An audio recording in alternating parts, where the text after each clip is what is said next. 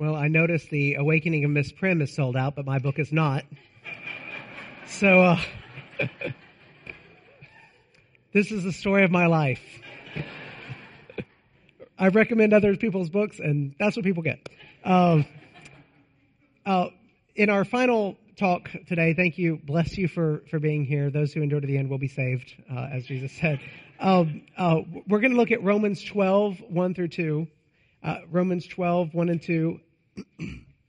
As we talk about the better story that renews the mind, I'm going to let this be the, the passage we'll look at in a little uh, more in depth here. Let me read this for us. Uh, Therefore, brothers and sisters, in view of the mercies of God, I urge you to present your bodies as a living sacrifice, holy and pleasing to God. This is your true worship. Do not be conformed to this age, but be transformed by the renewing of your mind, so that you may discern what is the good, pleasing, and perfect will of God. So that's the text this morning that uh, in our final session is going to guide us. Um, uh, a couple of years ago, I picked up a book on the history of Romania. Um, those of, some of you might be familiar with my my uh, my story, but this is the the country that I called home for five years. Um, I bought a one way ticket when I was 19. And I moved there. I learned the language. I did um, my undergraduate work in Romania. Um, it, it's the country my wife is from. Um, so Romanian is the language that we speak in our home.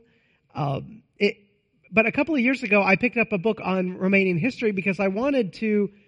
I, I was curious, partly because I I just I wanted to make sure that the next time I was with a big group of Romanians and they were talking about Romanian history, I wasn't completely in the dark. That was one reason. And uh, the other reason, I was curious to see how this freedom loving people uh, in the uh, mid 1940s were able to come under communist rule and be subjected to this totalitarian regime for, that lasted more than 40 years. Uh, I wanted to know how did that happen?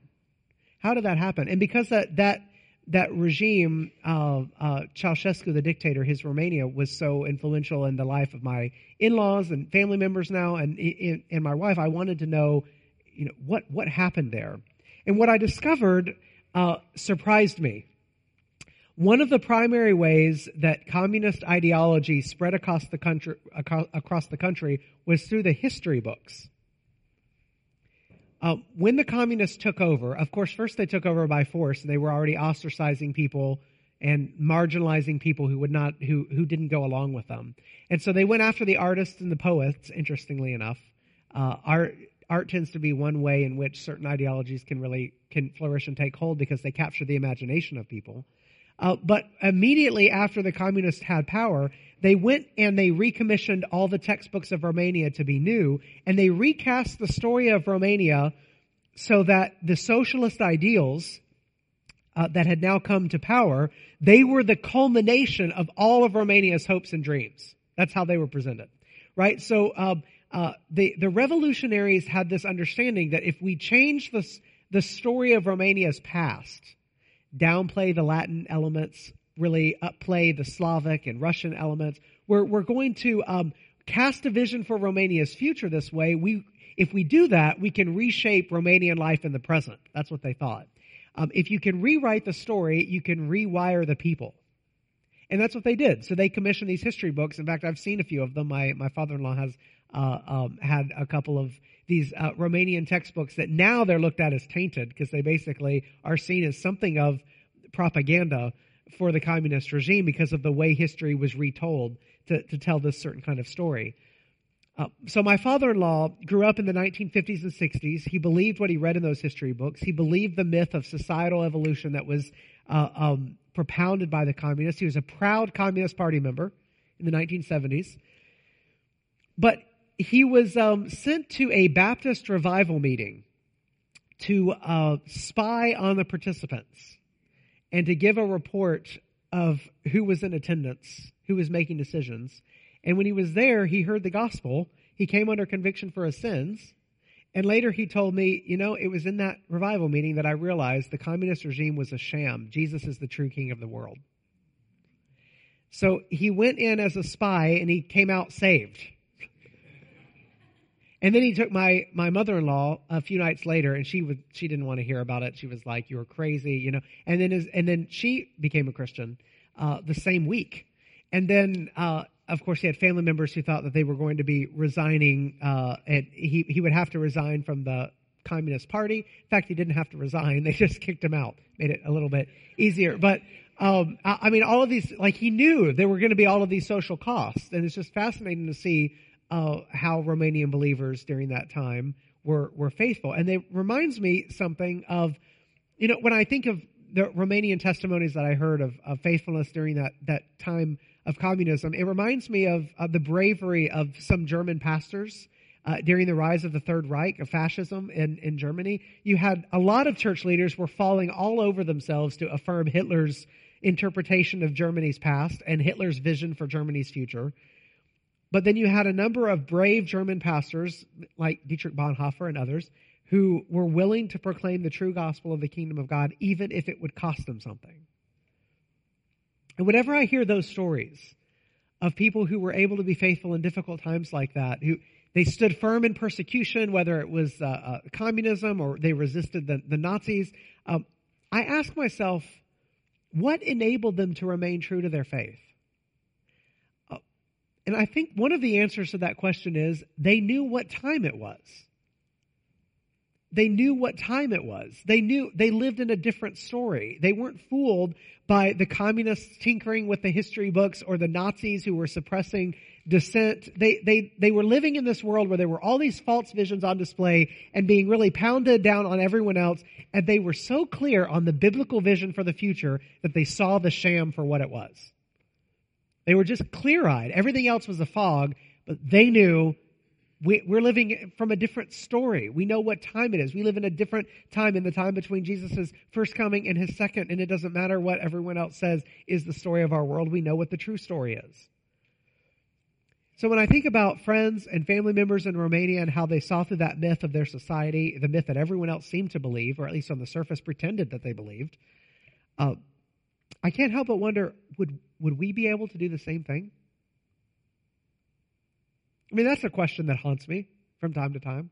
Would I be faithful in that situation? You know, in our case, there's not one overarching myth or ideology that's being foisted upon us by a tyrannical government. I mean, at least not yet. Um, there, there's nothing like, there's not one ideology that's, that's sort of uh, uh, foisted upon us as was the case in Romania, but we are bombarded by messages all the time and all kinds of, it's not one ideology, it's all types of ideologies are swirling around us. And so normal life in 21st century America can feel overwhelming at times because of how many ideas and messages are out there. How many come, come in? There's a constant stream of messages coming to us through our phones, our TVs, the internet. And not to mention the messages that we, that we take for granted, that we, we receive, we don't even notice them. You know, the assumptions, beliefs, practices, things that we don't even think to even ask about. I mentioned one last night with, you know, the idea that uh, uh, being true to yourself being the purpose of life, uh, the difference between a, a, Western way of seeing this and an Eastern way of seeing it. There are so many things like that. And then there are all these philosophies that swirl around us all the time. And whether we're familiar with them or not, by the name of what they go by, they are there. All these isms, right? Socialism, capitalism, postmodernism, consumerism, relativism, pluralism, all these different isms uh, representing this different outlook on humanity, and there's all these different opinions about the way society should function and how people should behave. Listen, at the beginning, though, each of these began with an idea. They began with an idea. Now, some Christians, I've met a few, they sort of shrug off any talk about philosophies and isms. Um, they would look at the book by Charles Taylor up there that I mentioned and be like, you know what? I don't need to worry about what other people think about the world. I just need to read my Bible and do what it says. That line of thinking, that I, I don't need to care about philosophies, I just need to read my Bible, that sounds very humble and it sounds very restrained. That is far from the mentality of a missionary, though. Uh, if we are to be biblical Christians, we must read the Bible in order to read our culture. Because we are sent to this world. And if the isms that we want to shrug off and say aren't important, if they really impact people in our, in our world, then we should be able to evaluate them in light of God's unchanging revelation. So, yes, I want to say, yes, read your Bible first. You read your Bible, though, with a purpose so that you can then read, know how to read the world news the second. So you read the Bible first to be able to read the news. The second, and be able to actually have a grid, a framework of interpretation to actually understand this. And we also read, read the Bible uh, not just so we can know how to be a good Christian ourselves, but so we can know how to engage people with the gospel. So we've got to have our minds formed by the scriptures. And at the same time, if you're going to be a good missionary, you need to know something of the neighbors that we're called to reach, right? What, what are the isms that are actually impacting people? Uh, what are the big questions that people are asking? What are the big debates in our world? These are important for us to know. Now, Romanian believers back in the, the communist period, they knew that their government was pushing an ideology. But what about us? What about now? What if we are living according to myths in our culture without ever even questioning them?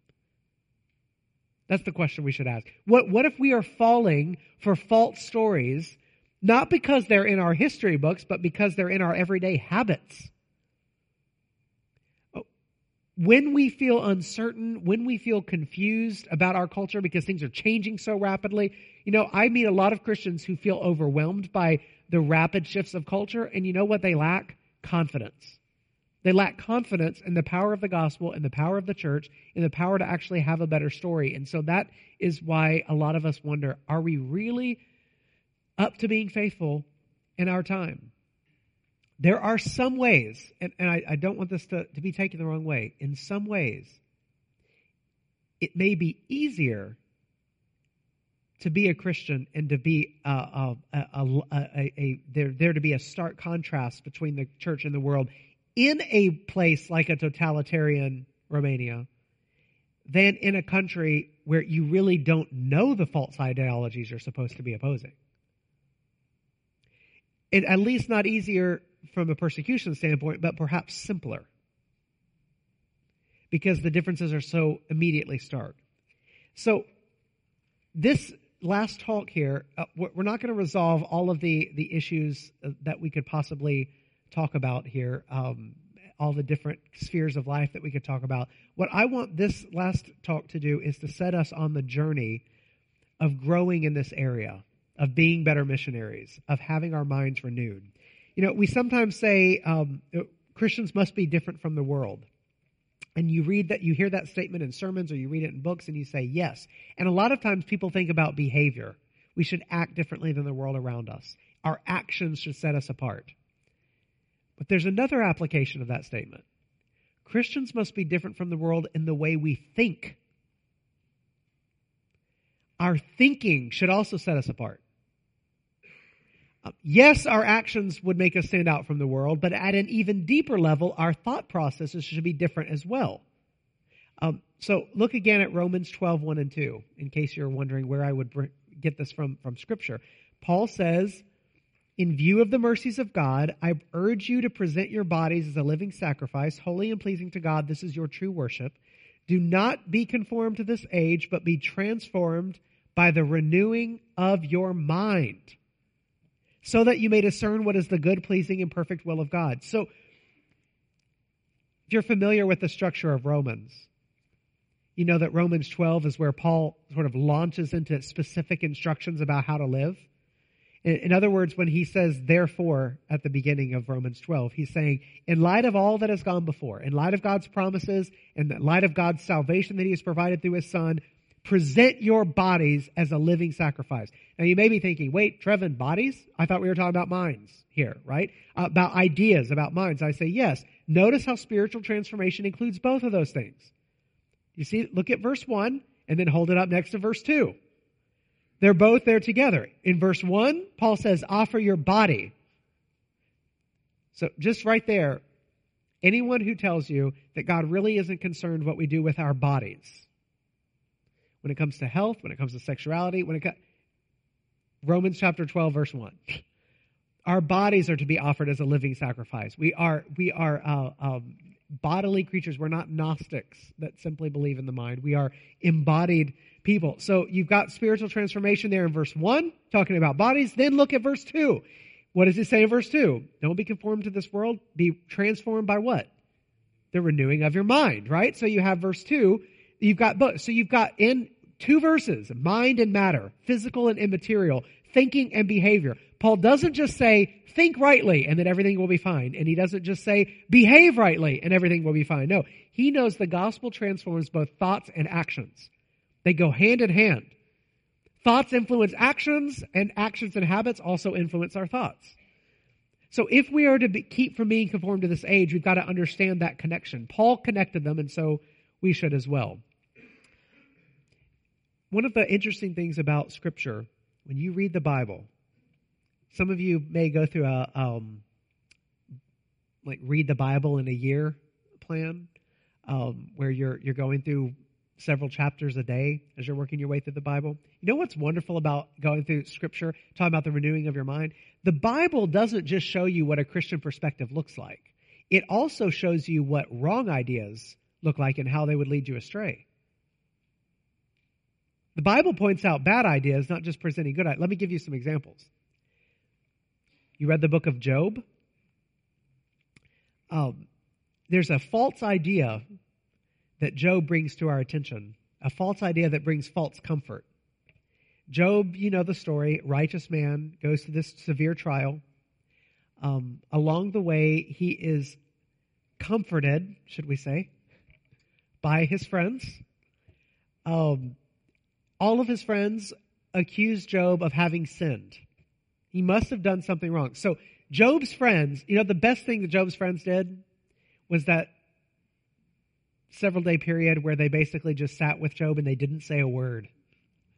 Their silence and support was better than anything else they did. The rest of the book goes downhill from there for his friends and for Job, okay? Um, Job's friends, though, they had a worldview. They had an ism that said basically everything happens because of cause and effect. Do bad things and bad things will happen to you. Do good things and good things will happen to you. That, that, that's the, that's the, the lens through which they interpreted Job's suffering. Now, were they right? No. They were wrong. I love the end when God speaks so harshly to Job's friends and Job actually intercedes for them. I think that that's it's it's so beautiful at the end of Job. God doesn't give Job all of the answers, but God gives Job himself. And somehow that's enough at the end. But I, the, the, the book of Job, though, uh, challenges all the way through. If you read the book of Job rightly, not the way I did when I was 19 and I preached my first sermon from Job, I preached from one of the friends' sermons as if it, the, the point of it was that this is what God was saying, that we should be. So, um, just a quick, what we call hermeneutics lesson. Um, if you're ever going to teach on the book of Job, do not be careful that you're not just taking something out of context in that book and then putting it out because then you're actually becoming Job's friend in the pulpit. Um, that was me, one of my first sermons. I need to go find that sermon and put it online as like an example. Do not do this, right? Uh, but what, what's that book doing? It is, the book overall is challenging a false perspective on suffering, on humanity, and is saying, look, the true story of Job and the true story of suffering in our world is you have an all powerful, all wise God who permits things to happen that are beyond our understanding. Job doesn't give you all the answers, Job shuts your mouth. That's what the book does. So, but notice that it does so by presenting the false worldview. Consider the book of Ecclesiastes in Old Testament. Another one you got to be careful about. Uh, a lot of the book expresses the worldview of life under the sun right? You've seen that in the book of Ecclesiastes. A life without meaning and purpose in the face of death. Now, the author of Ecclesiastes does end with uh, an affirmation of a biblical worldview, but a lot of the poetry leading up to the end is written with the perspective that basically it doesn't matter how much you accumulate, uh, no matter how much wealth and power you have, uh, everything is meaningless apart from the existence of God right? That's what you see all throughout. And so in reflecting on what life is like under the sun, as if there is no transcendent reality, um, you've got this book that helps us understand the mindset and worldview of someone who lives as if this life is all there is. Ecclesiastes is a very relevant book for our day in a secular society. Very much so. But notice that the book is challenging because it's actually presenting this worldview and then critiquing it from the, the light of the gospel. It's there to be together. Or another example. Remember in 1 Corinthians 15, we call that the resurrection chapter. It's a really long chapter. The Apostle Paul is outlining what it means for us to be raised from the dead, what it means to be raised with Christ, what Jesus' resurrection means. And he says, if the dead are not raised, let us eat and drink, for tomorrow we die. Okay, what Paul is saying is, hey, eat and drink, be merry, for tomorrow we die. That's the philosophy of hedonism. That's the 84% uh, of Americans that we talked about last night. What Paul's saying is, look, if the resurrection isn't true, that sounds good. But he's saying that's, that's the, that's the kind of philosophy you would go for next. He's saying this pursuit of pleasure, that's acceptable unless the claims of Christianity are true. And so he's saying if Christ has been raised, then there must be something more than immediate pleasure and comfort. So Paul is contrasting a Christian worldview with a hedonistic philosophy. And the Bible's doing this consistently throughout. It'll bring up a different ism and then it will show the biblical interpretation. The Bible consistently presents a Christian view of the world, and along the way, the authors are interacting with and they're contradicting unbiblical worldviews. And so I say all that to say, if the Bible does this, we should be able to do this. That's what it means to be biblically formed so that we won't. Why does the Bible do this? Why did God inspire that kind of work to be in the Bible? Because God knew that this would help people from being conformed so they wouldn't be conformed to the ways of the world. They would be able to stand out. And that's the same thing for us. There's also a missionary reason why we do this. Worldviews matter because people matter. When you try to understand someone that you disagree with, that's one way that you're loving your neighbor. Loving your neighbor includes listening. Uh, it doesn't mean you accept every point of view as valid or as helpful or right. It doesn't mean you paper over differences. You don't conform, but you do listen and you learn like missionaries who are trying to understand the people that God has called you to reach. I once heard that Francis Schaeffer, the apologist, well known apologist, once said, someone said, if you had an hour to present the gospel to someone, what would you say? He said, I think I would listen for 50 minutes, and then the last 10 minutes I would talk. In other words, for me to know how to best present the gospel in that setting, I would want to, I'd want to, to hear about this particular individual, what they believe, how they live, what their big questions are, and then I would want to bring the gospel to bear on that particular individual in a particular way. That's seeking to be a missionary, listening carefully, and then trusting the Spirit to help you know how best to respond, how best to engage. There's no easy answer or formula that works for every person. It's bringing the gospel to bear uh, um, on on uh, um, different people. I, uh, so that's what we are to, to present our bodies as a living sacrifice. We, we live in light of the mercies of God. We understand our role as in the world as Christ's ambassadors, and we answer his call. We're going to bear witness to Jesus and to his work. So I want us to look again. Let's, let's drill down deep again at Paul's instruction. Do not be conformed to this age, but be transformed by the renewing of your mind. Now, real quick, I just want to show you where that instruction falls in the context of the book of Romans. Back in Romans 1, Paul lays out this dire situation of humanity before a holy God. You familiar with Romans 1? The wrath of God is revealed against all of humanity. Okay. And what did Paul say there? He says, For though they knew God, they did not glorify him as God or show gratitude. Instead, their thinking became worthless and their senseless hearts were darkened. Claiming to be wise, they became fools they exchanged the truth of God for a lie. That's what Paul says in Romans 1. That is the natural state of humanity apart from Jesus. Okay? Uh, Romans 1 shows us what life is like when you exchange the truth of God for a lie. Our minds are darkened.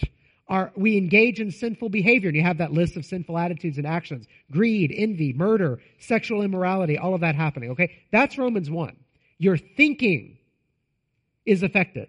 You see that in Romans 1? Okay, now in Romans 12, after everything Paul has talked about with Jesus, the situation is reversed.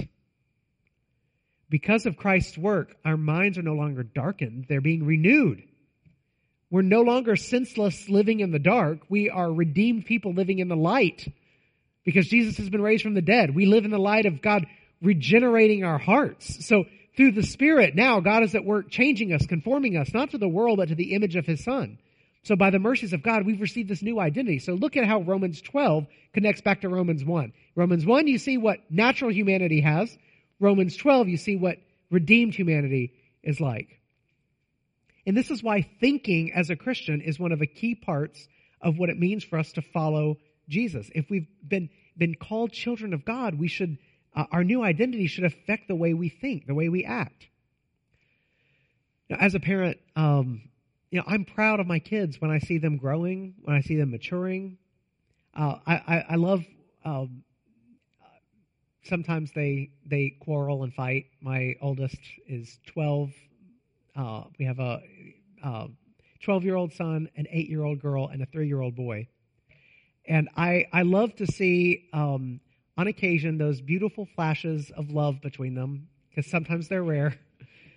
I love seeing that when when um, you know maybe we're we're doing something and it, this happened uh, when when they were smaller when my our, our, there's four years in between the the first two um, but our, our, oldest would sometimes want to just if if things got quiet in the house and he didn't know where where my daughter was he he he'd he'd go check on her he'd leave his own toys and he'd be like i just want to make sure she's okay you know and i love i love seeing that now, when he does that, it's more likely to pick on her. But uh, and our daughter does the same thing for our three-year-old. You know that she she kind of becomes big sister, little mama in the house, and wants to. She's five years older, and so she's kind of she wants to just make sure he's okay. So she's the one running after him. But I I love seeing that that growth and maturity because I'm I'm seeing this. I, and I'm as a father, it's it's it's pleasing to me when I see this. You know, God in in a similar way, He's pleased when He sees us thinking and acting like His children.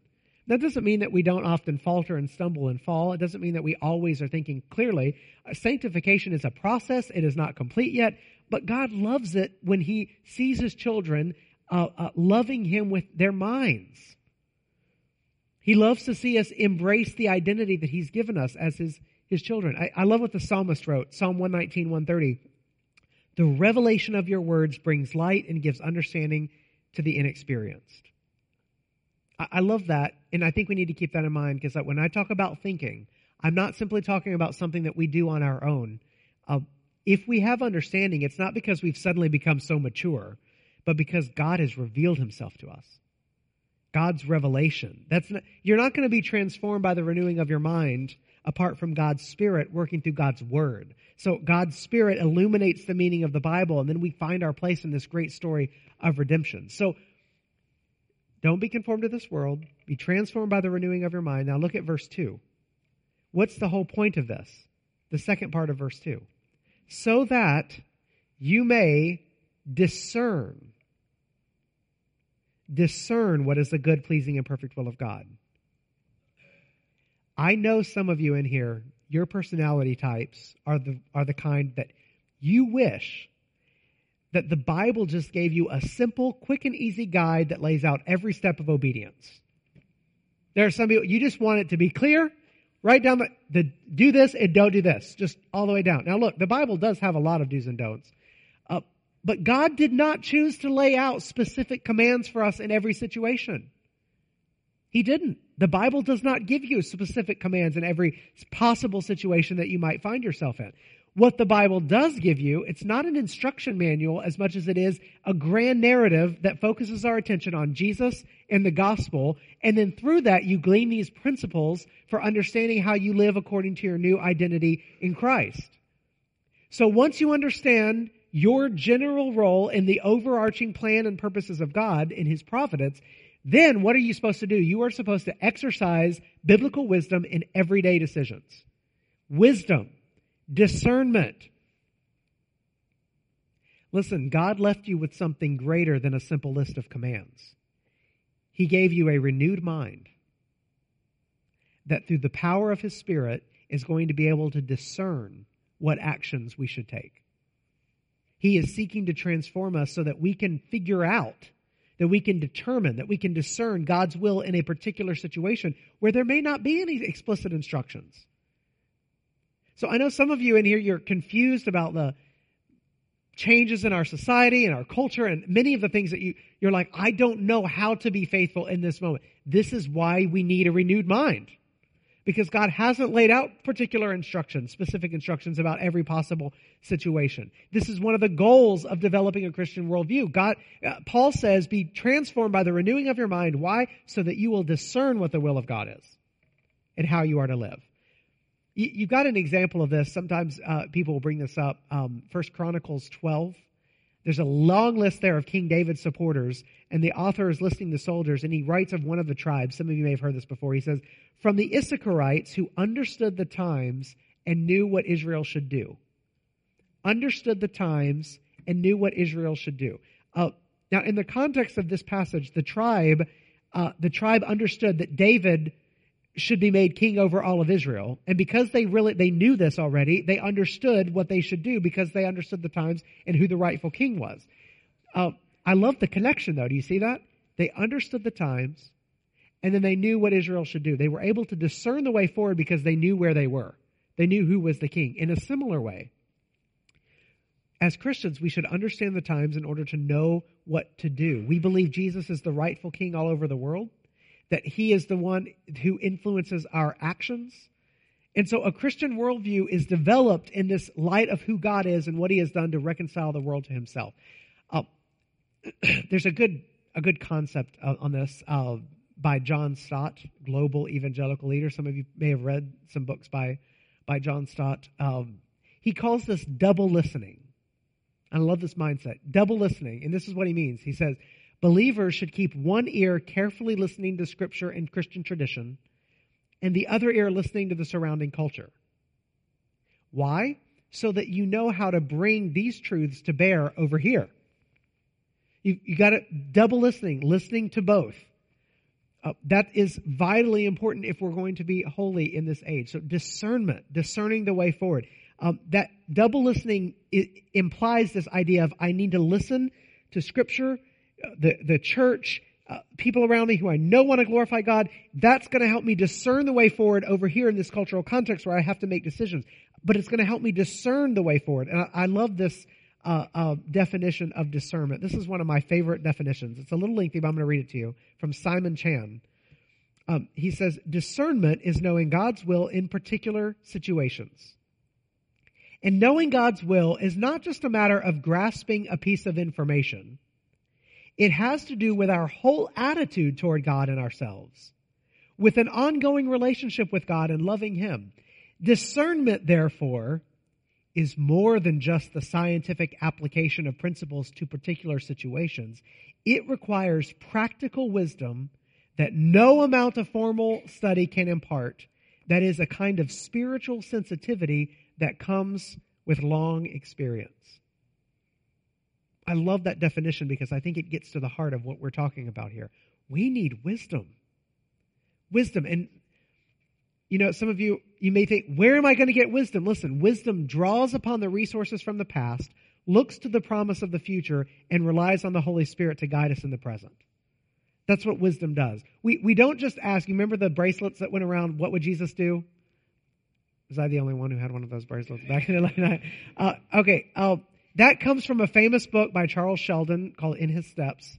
Uh, that's a great question to ask. What would Jesus do? But it's, we actually need to ask a deeper question even than that. The question isn't what would Jesus do, but what would Jesus have me to do in this state of affairs?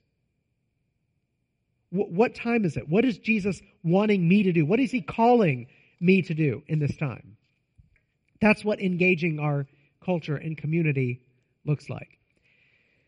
Now, a lot of times, uh, so far we've been talking about individual minds, and I just, this is one of the places where our Western blinders can get put on, okay? We don't have a plural form for you in English. You've got use? Okay.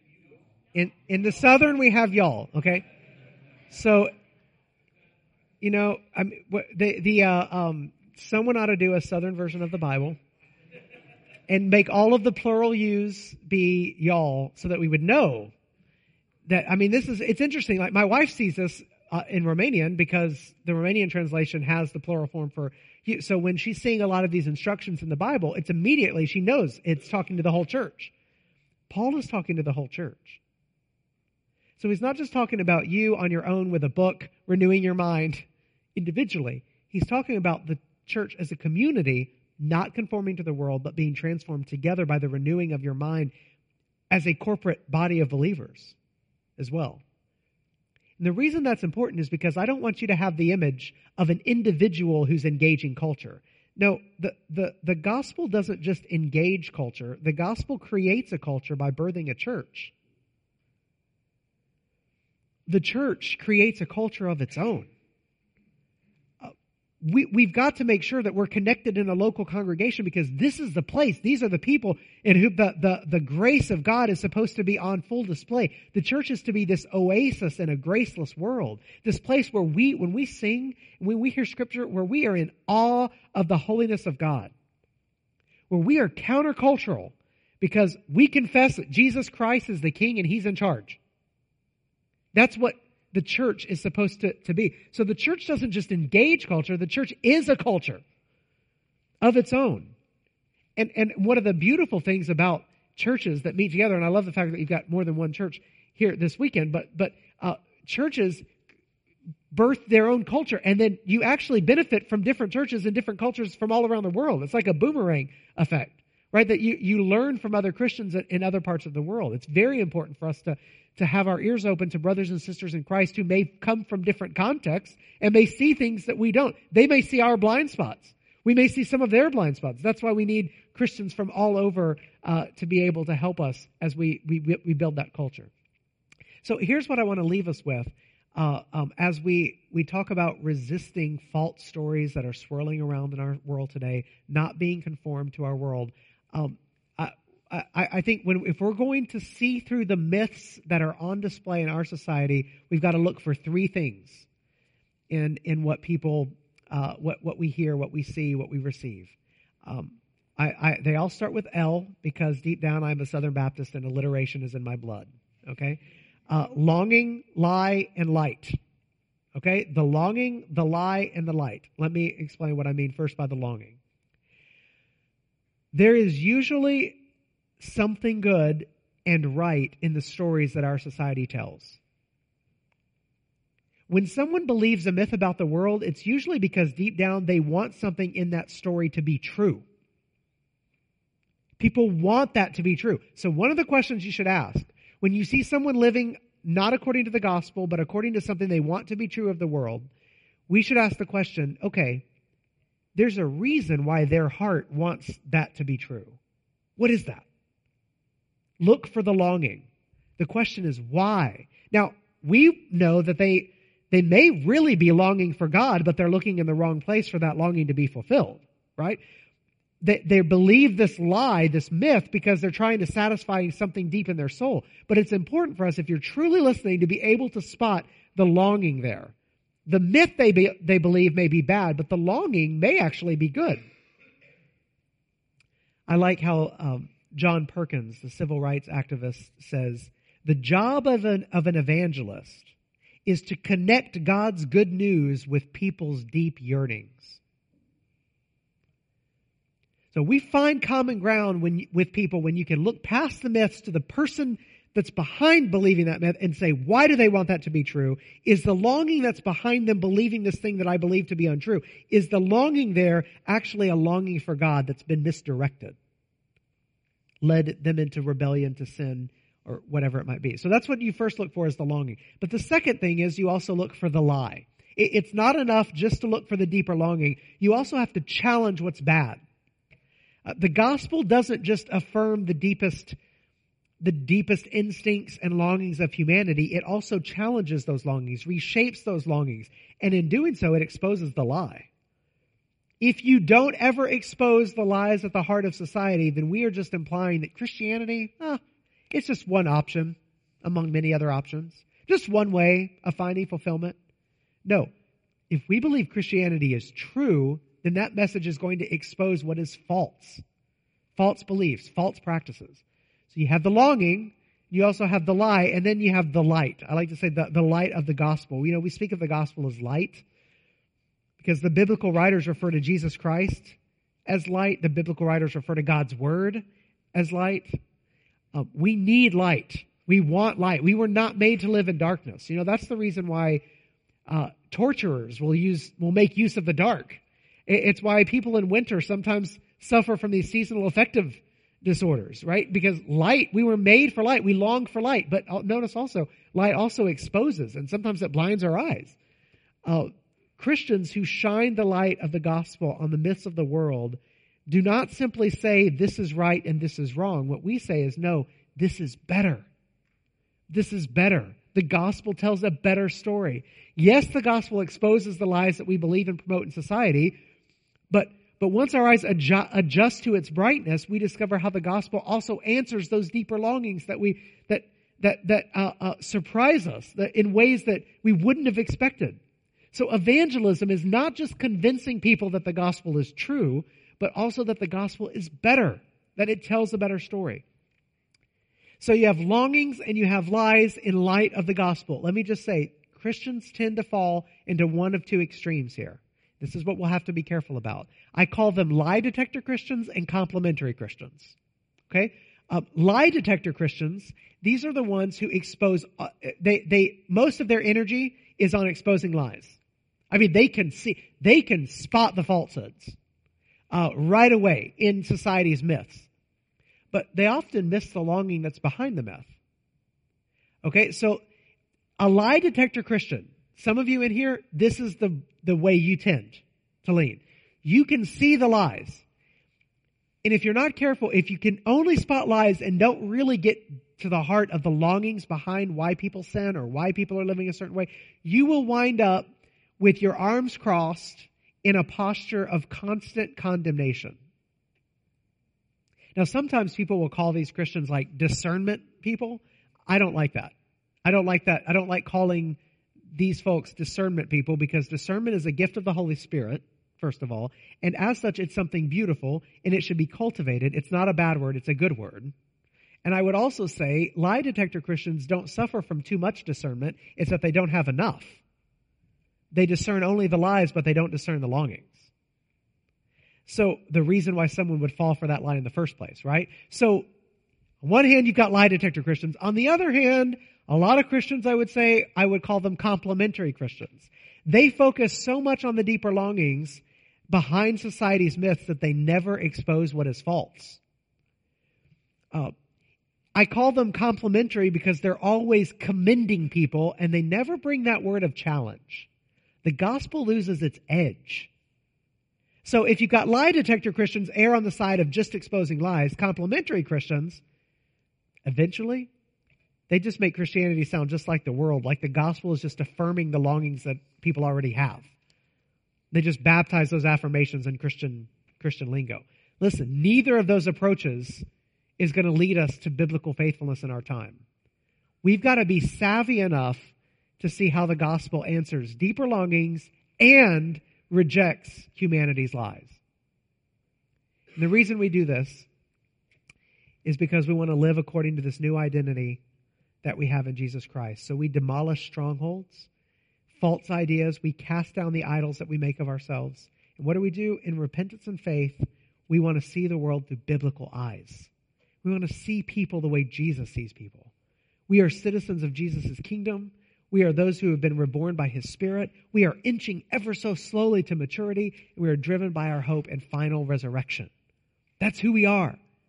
God has placed us here and now. And so we want to think as Christians. We want to have the heart of Christ. We want to have the mindset, the attitude of Christ, as Philippians 2 says. And then we want to summon other people to believe in Jesus Christ, our King. So I hope that this, this uh, final session that we've had today will, will at least inspire you, set you on the journey to ask how you can be put yourself in the right posture for God to continue his transforming, renewing work on your mind. Let's pray. Father, we thank you for Paul's instruction to us this morning to offer our bodies as a living sacrifice, to be transformed by the renewing of our minds so that we do stand out from the world. Father, help us to not conform to the world. Help us to be transformed so that we know the way forward. Father, I'm sure there are people in here this morning that facing all kinds of trials and temptations and struggles and not sure what the way forward is. I pray, Father, that you would help them the renewing of their own minds, the guidance of the, the Spirit, the wisdom of the church, for them to be able to discern the path forward, to discern the next step, to discern the best way to engage people that they love, that they care for, that need you. Help us, Father, to be good missionaries in the context that you've placed us in. It's in Jesus Christ's name we pray. Amen.